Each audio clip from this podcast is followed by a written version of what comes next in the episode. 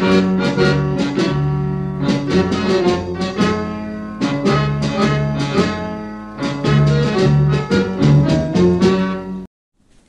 ดีครับ ยินดีต้อนรับเข้าสู่รายการกูดูมาละ โดย Someday Ago Podcast นะครับ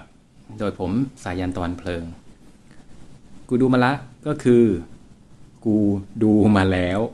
นั่นเองนะครับ ก็คือเป็นอะไรที่ผมได้มีโอกาสได้ไปดูมาเนี่ยก็จะมาเล่าสู่กันฟังนะครับว่าในมุมมองของของผมเนี่ยเป็นยังไงบ้างนะครับซึ่งวันนี้เนี่ยภาพยนตร์ที่เราจะเอามาคุยให้ฟังนะครับ ก็คือเรื่อง Spider-Man นะครับ Into the Spider-Verse Spider-Man Into the Spider-Verse เนี่ยเดิมทีเนี่ยมันเป็นภาพยนตร์เป็นแอนิเมชันนะครับที่ได้มาทำขึ้นนะครับ แล้วก็ฉายเป็นแบบภาพยนตร์นะครับในในโรงภาพยนตร์นี่แหละ ซึ่ง การเข้าฉายเนี่ยจะเข้าฉายตั้งแต่ปีที่แล้วนะครับ ก็คือปี 2018 นะครับ แต่ว่าผมก็เพิ่งได้มีโอกาสเข้าไปดูนะครับ ใน Netflix นี่เองนะครับผมเป็นคนที่ไม่ค่อยได้ชอบเข้าไปดูในโรงภาพยนตร์นะครับ ก็มีเข้ามาใน Netflix นะครับ ซึ่งเป็นหนังใหม่ก็ดูนะครับ แล้วก็อีกอย่างนึงเนี่ยที่มันดึงดูดมากเลยนะครับ ก็คือพอดีเนี่ยปีที่แล้วนะครับ ตอนหนังตัวเนี้ย Spider-Man to the Spider-Verse เข้านะครับก็เห็นบรรดา รีวิวต่างๆนะครับโอ้ให้คะแนนมากอย่างล้นหลามนะบางที่ได้ให้9บางที่ให้ 10 เลยก็มีนะครับก็มีความสนใจนะครับ แต่ว่าตอนนั้นเพอเอิญเราก็ไม่ค่อยได้มีโอกาสเข้าไปดูภาพยนตร์นะครับพอดีดูแลดูแลลูกนะครับ ก็ไม่สามารถเข้าไปดูภาพยนตร์ได้นะครับ ก็ได้มีโอกาสดูตอนที่เขาเนี่ยเพิ่งเข้ามา Netflix นะครับตอนนี้นะครับเออจะว่าไปเนี่ยผมเองก็เป็นแฟนภาพยนตร์สไปเดอร์แมนมาตั้งนานแล้วนะนานขนาดไหนก็โดยประมาณว่าผม ทันตอนผมทันสไปเดอร์แมนอะในเวอร์ชั่นที่เป็นละครฮีโร่ของพวกเหมือนพวกเซนไตครับของญี่ปุ่นน่ะตั้งแต่ปี 1979อะคิดดูแล้วกันนะครับซึ่งสไปเดอร์แมนสมัยนั้นเนี่ยไม่สไปเดอร์แมนธรรมดานะครับ ที่นาฬิกาข้อมือเนี่ยสามารถเรียกหุ่นยนต์เรียกยานแม่นะออกมานะครับ ยานบินออกมาเสร็จแล้วแปลงร่างเป็นหุ่นยนต์สไปเดอร์แมนก็มีนะครับถ้าใคร ใครใครคิดว่าเอ้ยแม่งมีด้วยเหรอวะเนี่ยอะไรเงี้ยก็ลองไปเปิดดูแล้วกันนะครับเสิร์ชใน YouTube ได้เลยนะครับ เขียนคำว่า Spider-Man นะครับแล้วก็ Japanese version นะครับก็จะเห็นว่า โอ้โห แม่ง Spider-Man สมัยนั้นมีหุ่นยนต์ได้ด้วยนะครับ เอาไว้สู้กับสัตว์ประหลาดตัวเบลเริ่มนะครับ ก็มีเหมือนกันนะครับอ่าจะว่าไปเนี่ย Spider-Man Into the Spider-Verse นะครับมีที่มามาอย่างไงนะครับ จะบอกว่าจริงๆเนี่ย Spider-Man ก็มีทำเป็นภาพยนตร์หลายเวอร์ชันมากนะครับ ต้องบอกก่อนว่า ตัว Spider-Man เนี่ยเป็นฮีโร่นะครับของการ์ตูนค่าย Marvel Comics นะครับคือทางฝั่งอเมริกาเนี่ยก็จะมี 2 ค่ายหลักๆนะครับ ก็คือ อันแรกเนี่ยก็จะเป็น DC Comics นะครับก็จะเป็นพวก Superman Batman นะครับส่วน Marvel Comics ก็จะมีพวก Spider-Man X-Men พวก Avenger นะครับกับตันอเมริกาอะไรพวกนี้นะครับประมาณพวกนี้ ซึ่งสมัยก่อนนะครับ สมัยก่อนเนี่ยประมาณประมาณ10กว่าปีก่อน 20 ปีก่อนเนี่ยปกติเนี่ยมาเวลเนี่ยมันจะเป็นแค่ค่ายคอมิกค่ายหนึ่งนะครับ เพราะฉะนั้นเนี่ยถ้าใครอยากจะมาทำการ์ตูนหรือว่าทำภาพยนตร์ก็แค่ซื้อไลเซนส์นะครับ แล้วก็ตัวละครเนี่ยเข้าเอาเข้าไปทำหนังนะครับ แล้วก็อาจจะแชร์รายได้แบ่งกันนะครับ จนแค่เมื่อเร็วๆนี้ที่ทางบริษัทดิสนีย์นะครับ Entertainment เนี่ยได้เข้าไปซื้อตัวมาเวลเข้าไปเนี่ยก็ ถึงได้ถูกบรรจุเข้าไปนะครับจะเห็นว่าเป็นพวกเวนเจอร์อะไรพวกนี้ก็เข้าไปอยู่ในในอยู่ในเขาเรียกว่าในบริษัทธุรกิจของดิสนีย์นะครับ แต่ว่าภาพยนตร์เรื่อง Spider-Man นะครับเวอร์ชันแรกสุดเนี่ยที่ที่เป็นโรงใหญ่ใกล้ ๆ ที่เราได้เห็นกันนะครับ ก็คือเวอร์ชันของโทบี้แม็กไวร์นะครับเวอร์ชันแรกๆเนี่ยก็จะเป็น Sony นะครับ Sony Entertainment Sony Sony Paramount นี่แหละ คือที่มาเป็นอย่างนี้ครับ เดิมทีเนี่ย แต่ก่อนพี่อย่างที่บอกฮะว่า Marvel เนี่ยมันเป็นแค่บริษัท comic นะครับที่ถือ license ของพวกการ์ตูนอะไรอย่างเงี้ยนะฮะทีเนี้ยโซนี่สมัยก่อนก็แยกกันนะครับโซนี่เนี่ยก็ไปขออนุญาตซื้อตัวสไปเดอร์แมนนะครับเอามาทำภาพยนตร์นะครับซื้อลิขสิทธิ์ทำหนังยะนานแล้วแหละนะครับกี่ปีผมผมจำไม่ได้นะครับ ก็มีก็แยกแยกกันไปนะครับพวก 2 0 t Century Fox เนี่ยเขาก็ซื้อพวกเอ่อ X-Men นะครับ X-Men แล้วก็ Fantastic Four นะครับ อ่า ส่วนก็จะเป็นตามนี้ครับ ส่วนที่เหลือพวกเอ่อ อะไรล่ะดิสนีย์อะไรพวกนี้นะครับก็มีทำพวกกัปตันอเมริกาอะไรพวกนี้นะครับจนกระทั่งจนกระทั่ง เราจะได้เห็นว่าสไปเดอร์แมนเนี่ยเข้ามาอยู่ในหนังที่เอเวนเจอร์นะครับก็คือภาคแรกเนี่ยก็คือ Captain America Civil War เนี่ยแหละครับเพราะต้องบอกก่อนว่าก่อนหน้านั้นเนี่ยเขาเขาไม่ได้อนุญาตให้ทำนะครับ เพราะฉะนั้นเนี่ยคนที่ถือลิขสิทธิ์ของพวก เอเวนเจอร์หรืออะไรเงี้ยนะครับก็ไม่สามารถเอาสไปเดอร์แมนมาทำได้ทั้งที่จริงๆอะมันอยู่ในจักรวาลเดียวกันนะครับคือถ้าใครที่ติดตามฉบับ comic เนี่ยมันเรื่องเนี่ยมันอยู่ใกล้เคียงกันเลยเนี่ยสไปเดอร์แมนก็เจอพวก Iron Man พวกอะไรเนี้ยเป็นเรื่องปกตินะครับใน Civil Warจนกระทั่งเนี่ยที่เขาบริษัททำหนังเนี่ยก็ได้ไปขอทำ license ร่วมกันนะครับกับโซนี่นะครับก็ทำสร้างร่วมกันสไปเดอร์แมนก็ได้ไปอยู่จักรวาลเดียวกันกับพวก Civil War Captain America ตั้งแต่นั้นนะครับแล้วก็เข้ามาอยู่ในบรรจุในเอเวนเจอร์ตั้งแต่ Captain America Civil War เป็นต้นมานะครับ แล้วคุณก็ได้เห็นเป็นเอเวนเจอร์นะครับ Avengers Infinity แล้วก็ Avengers Endgame นะครับอ่าทีนี้เข้ามาสู่เรื่องที่เราจะคุยวันนี้ครับ เกินมาซะยาวนะครับที่ผมจะคุยวันนี้ก็คือ Spider-Man Into the Spider-Verse นะครับก็เป็นฉบับแอนิเมชันนะครับเป็นฉบับการ์ตูนนี่แหละ เป็นฉบับภาพยนตร์ที่ต้องบอกว่า คือจริงๆถ้าใครมีลูกหลานนะครับก็ให้ดูได้นะครับ เพราะว่ามันไม่ได้มีฉากน่ากลัวนะครับ ไม่ได้มีฉากที่เสียเลือดนะครับ มีกระซวกไส้ไส้ไหลตับแตกอะไรเงี้ยนะครับ ก็เป็นการ์ตูนธรรมดาที่ที่เด็กขึ้นมาหน่อยเนี่ยเออเขาเรียกว่า parent guide นะครับ parent PG นะครับก็สามารถดูได้นะครับผู้ใหญ่ให้คำแนะนำนิดนึงนะครับ ก็มีการต่อสู้นิดหน่อยนะครับอ่าสิ่งที่น่าสนใจของมันนะครับ Spider-Man ฉบับนี้ก็ยังมีการ ดำเนินเนื้อเรื่องนะครับ แบบเป็นหลักจริงเนี่ยไม่ได้เป็นเรื่องที่ยากมากนะครับ ก็คือเป็นแบบการสร้างฮีโร่ทั่วไปแหละ คือจากเด็กที่เป็นแอฟริกันอเมริกันนะครับ ก็จะเป็นเด็กผิวดำนี่แหละนะครับ ถูกมแมลงมุมนะครับที่มีมแมลงมุมในการทดลองอะไรก็ไม่รู้แหละ คือเขาอาจจะไม่ได้เกริ่นมาเยอะนะครับ ที่มีรังสี cosmic รังสี blah blah นะครับ ถูกกัดแล้วก็ปล่อยพิษเข้าไปนะครับอ่าแล้วก็เด็กก็ได้รับพิษตื่นมาก็กลายเป็น มีคุณสมบัติของสไปเดอร์แมนนะครับ เช่น ปีนบนผนังได้นะครับ เดินบนหลังคาอะไรพวกนี้นะครับ แล้วก็มี spider sense นะครับ ก็คือเนี่ยเวลามีอันตรายอะไรมาจะสัมผัสได้นะครับ ถึงเหมือนสัมผัสที่ 6 นะครับอ่านี่ก็จะเป็นเขาเรียกว่าเนื้อเรื่องของ Spider-Man นะครับ Into the Spider-Verse เนื้อเรื่องไม่ยากนะครับ ไม่ยากเด็กๆก็สามารถดูได้ โดยหลักๆใจความนะครับ เนื้อเรื่องย่อนะครับ เผื่อท่านจะได้ฟังดูว่าน่าสนใจไหมนะครับ ก็คือ มันก็จะมีคนร้ายนะครับ พยายามชื่อว่าคิงพินนะครับคิงพินคิงก็คือราชานะครับ พินก็คือเข็มหมุดนี่แหละฮะคงมาจากที่แบบหัวหัวนิดเดียวนะครับเหมือนหัวเข็มบิด หัวเข็มหมุดสิไม่ใช่หัวเข็มบิดนะครับหัวเข็มหมุดนี่แหละแล้วก็ตัวเริ่มนะครับก็จะเรียกว่าคิงพินนะครับก็พยายามที่จะสร้างเทคโนโลยีนะครับเขาเรียกว่าเครื่องเร่งอนุภาคนะครับ แล้วก็จะได้สามารถนำครอบครัวเนี่ยที่ลูกกับเมียนะครับที่ ตายไปในอุบัติเหตุเนี่ยกลับมานะครับในปัจจุบันนะครับก็อยากเจอลูกกับเมียนะครับ ก็เลยสร้างเครื่องเร่งอนุภาคขึ้นมานะครับ ซึ่งผลจากการที่สร้างเครื่องเร่งอนุภาคเนี่ยมันทำให้เหมือนว่าในในในหนังเรื่องนี้นะครับในภาพยนตร์เรื่องนี้มันมันจะอนุมานว่าในโลกเราเนี่ยมันมีหลายโลกคู่ขนานนะครับเป็นพาราเรลไปด้วยกันนะครับ ซึ่งการดำเนินการดำเนินเครื่องเรียกว่าการทำงานของเครื่องเร่งอนุภาคเนี่ย มันทำให้มิติมันบิดบิดบิดบูดเบี้ยวนะครับ พูดเร็วไปหน่อยตื่นเต้นนะครับทำให้มิติบูดเบี้ยวนะครับ แล้วก็ดึงสไปเดอร์แมนนะครับมาจากมิติต่างๆนะครับ เช่นมันจะมีถ้าดึงมาจากในอนาคตนะครับ ก็จะเป็นเด็กผู้หญิงนะครับเอเชียนะครับแล้วก็มีพวกสไปเดอร์แมนมาจากการ์ตูนนะครับอะไรเงี้ยแล้วก็สไปเดอร์แมนจากการ์ตูนก็จะเป็นหมูนะครับ ตัวเล็กๆนะครับแล้วก็จะมีสไปเดอร์แมนที่เป็นนักสืบนะครับ ดูขรึมๆหน่อยนะครับ ก็ จะเป็นเป็นสไปเดอร์แมนเวอร์ชันขาวดำนะครับ แล้วก็จะเป็นสไปเดอร์แมนแบบที่เป็นเพื่อนผู้หญิงของในโลกปัจจุบันนะครับของพระเอกเนี่ยแหละนะครับ แต่ว่าจริงๆเขามาจากอีกโลกหนึ่งคู่ขนานนะครับ ซึ่งเขาเป็นสไปเดอร์แมนเป็นสไปเดอร์เกิร์ลเนี่ยแหละนะครับเป็นผู้หญิงเก่งนะครับ แล้วก็มีอีกตัวหนึ่งก็คือตัวสไปเดอร์แมนจากจักรวาลหลักนะครับเพียงแต่ว่าอีกจักรวาลหนึ่งเนี่ยเขาเอ่อเป็นเหมือนเป็นชายหนุ่มวัยกลางคนค่อนข้างล้มเหลวในชีวิตนะครับ อ่าก็คือเป็นโทบี้ปักเกอร์นะครับที่ที่คือคือในจักรวาลหลักเนี่ยเหมือนว่าคิงพินเนี่ยฆ่าสไปเดอร์แมนตายนะครับ แต่ว่าหลังจากเครื่องเร่งอนุภาคเกิดขึ้นเนี่ยเขาก็ไปดึงเอาไอ้โทบี้ปักเกอร์เนี่ยครับสไปเดอร์แมนมาจากจักรวาลอีกจักรวาลหนึ่งนะครับ ซึ่งเป็นจักรวาลที่เขาค่อนข้างล้มเหลวในชีวิตนะครับ ล้มเหลวเลิกกับแฟนนะครับงานการก็ไม่มีทำนะครับ ก็เป็นตาแก่ลงพุงวัยกลางคนธรรมดานะครับพุงห้อยเลยนะครับ ก็เอามารวมกันนะครับ ซึ่งหลังจากนั้นเนี่ยก็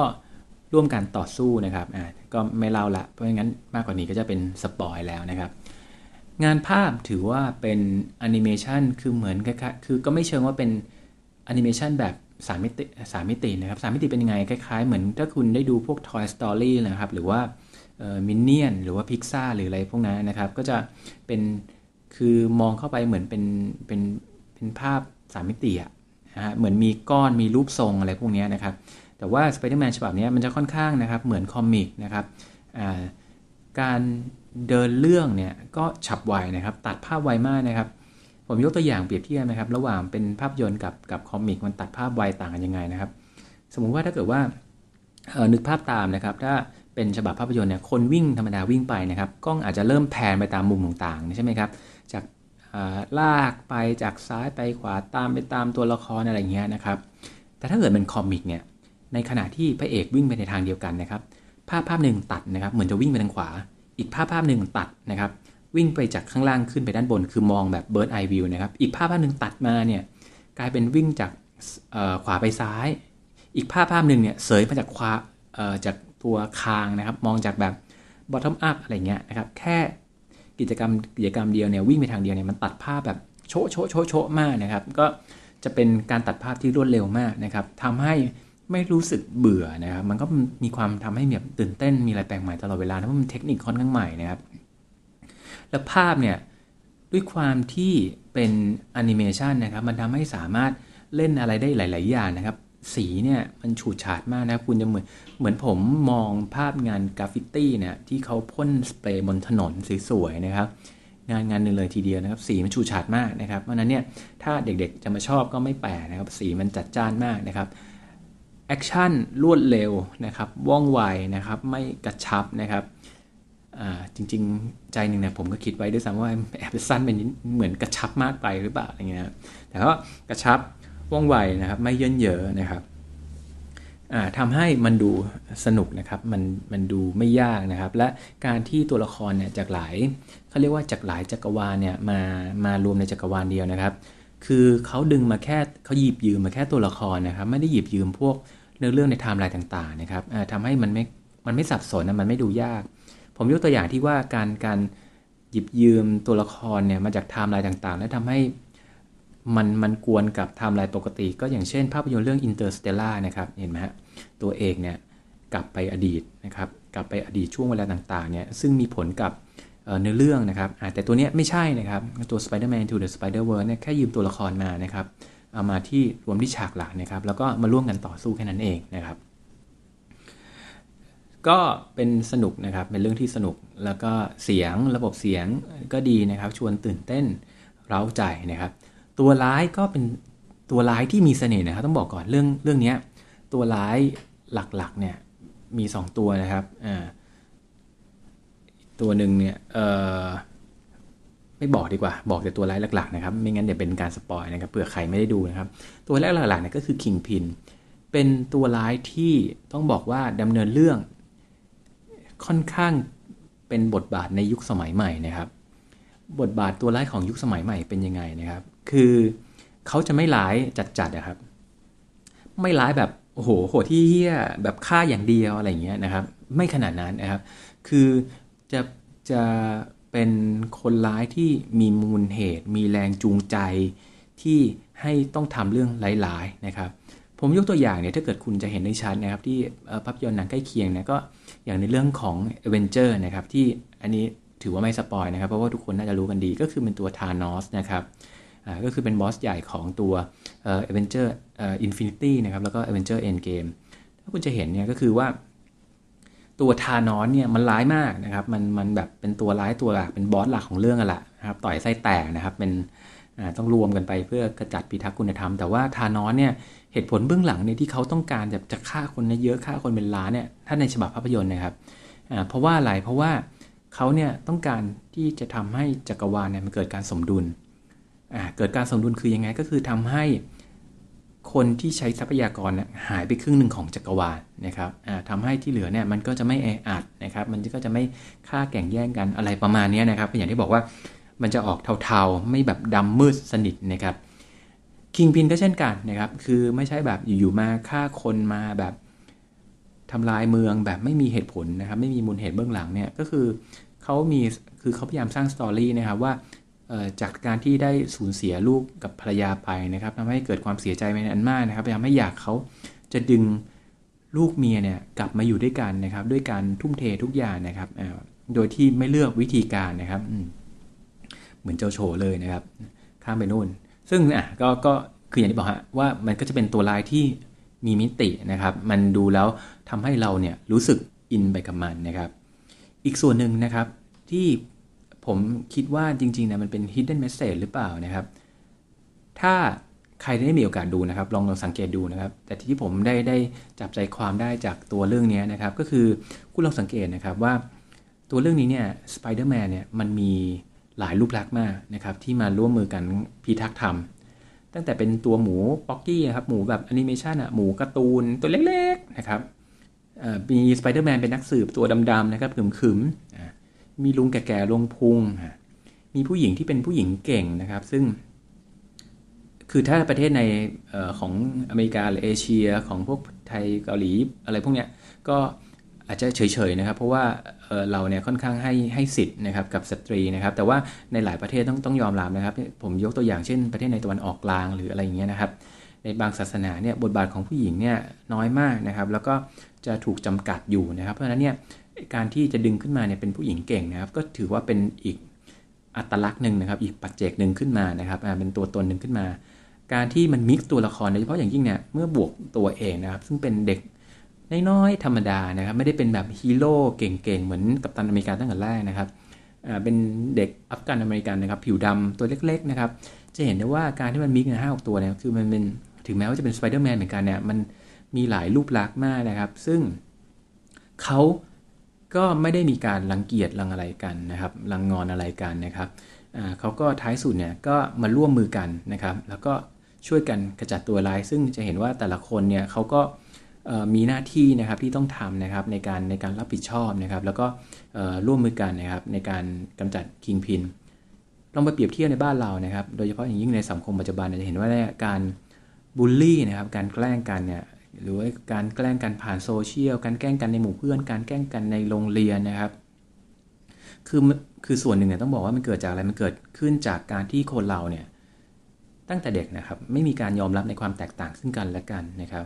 จะเห็นได้ว่าค่าใครเนี่ยที่มีอะไรที่มันแปลกกับเพื่อนเนี่ยโดนร้อยทันทีนะครับ เช่นอ่าไอคนนี้อ้วนเอ่อผิวหนังเอ่อตัวนะครับอะตัวใหญ่กับเพื่อนเลยก็ถูกล้อนะครับไอ้ไอ้อ้วน ไอ้อ้วนนะครับ ไอหมูตอนนะครับอ่า